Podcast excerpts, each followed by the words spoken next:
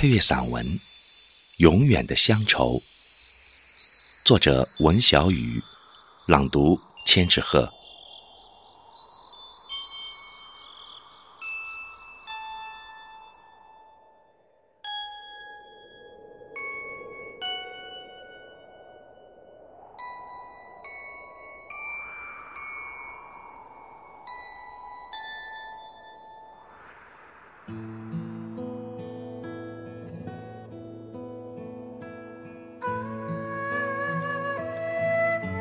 很多时候，我愿意将自己定义为一个流浪的人。或许正因为如此，故乡在我的心中总有着不一样的重量。其实，我对于故乡的印象是淡薄的。我常常在我走过的每一个地方寻找些什么，当然，这样的寻找与梦想无关，在某种程度上。也显得并不执着。或许，我所要寻找的不过是一份熟悉感。这种熟悉感常常会为我带来我所需要的淡定和安宁。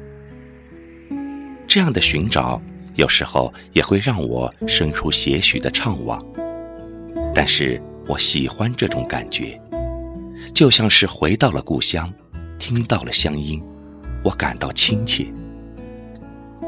离开，却有了一种更深的依恋。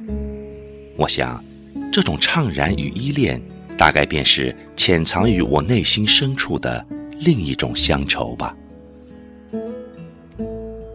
在余光中先生的诗里，乡愁可以是一枚邮票，可以是一张船票，可以是一方矮矮的坟墓，也可以是一湾浅浅的海峡。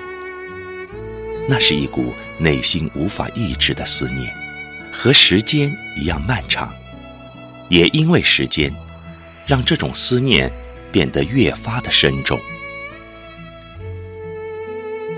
相较之下，于右任先生的乡愁却显得撕心裂肺的多。葬我于高山之上兮，望我故乡，故乡不可见兮。永远不忘。天苍苍，野茫茫，山之上，国有殇。故土难回，隔海相望，却终不能聚。那样的乡愁，恐怕已经不是乡愁了吧？应该算是深切的思乡之痛。然而。这个世上，大多数人的乡愁却是那种淡淡的、淡淡的，在淡宁中带点忧伤，在漂泊中充满向往，似故乡的炊烟一样自然，又如同故乡的溪水一样恬静。因为没有那种不可见息的伤痛，所以便不见得怎样的刻骨。然而，这样的乡愁，却总有一些让人沉迷的质地。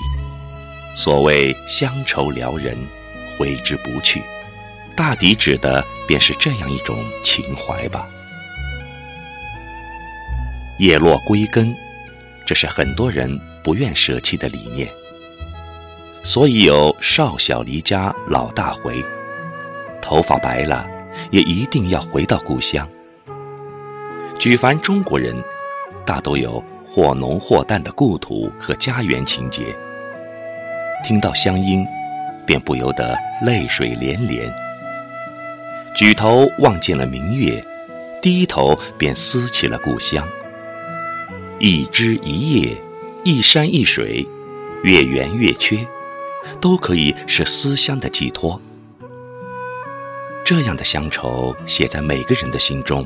它并不沉重，相反，在某种意义上，恰似人心中的一面镜子，映照的是自己最初的形象，或者就像一轮圆月一样，始终皎洁在内心，有着淡淡美丽的身影。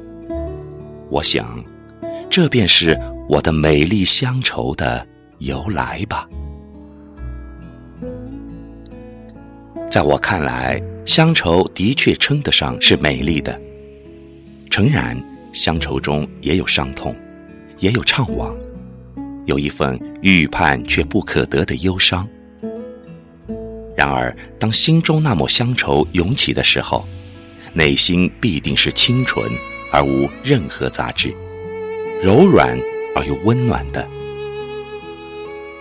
那份明净和向往，常常可以照亮心灵中任意一个，哪怕是曾经阴暗的角落。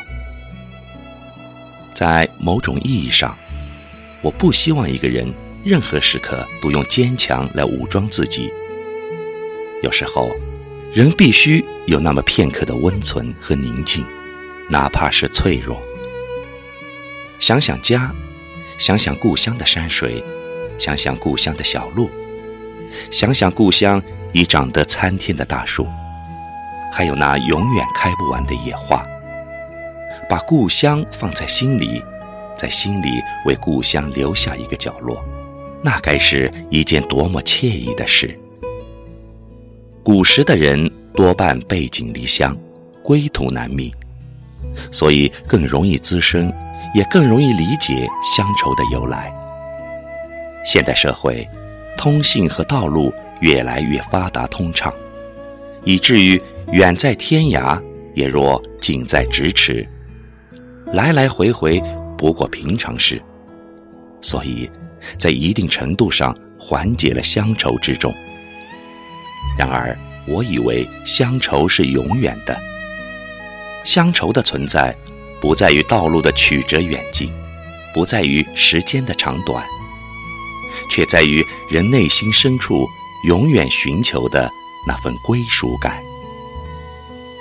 在时间的长河里，每一个人都在流浪，而乡愁，便是那艘可以把我们带回最初的船。思故乡，念故乡，对故乡的思念，永远存放在心中最纯洁安静的一隅。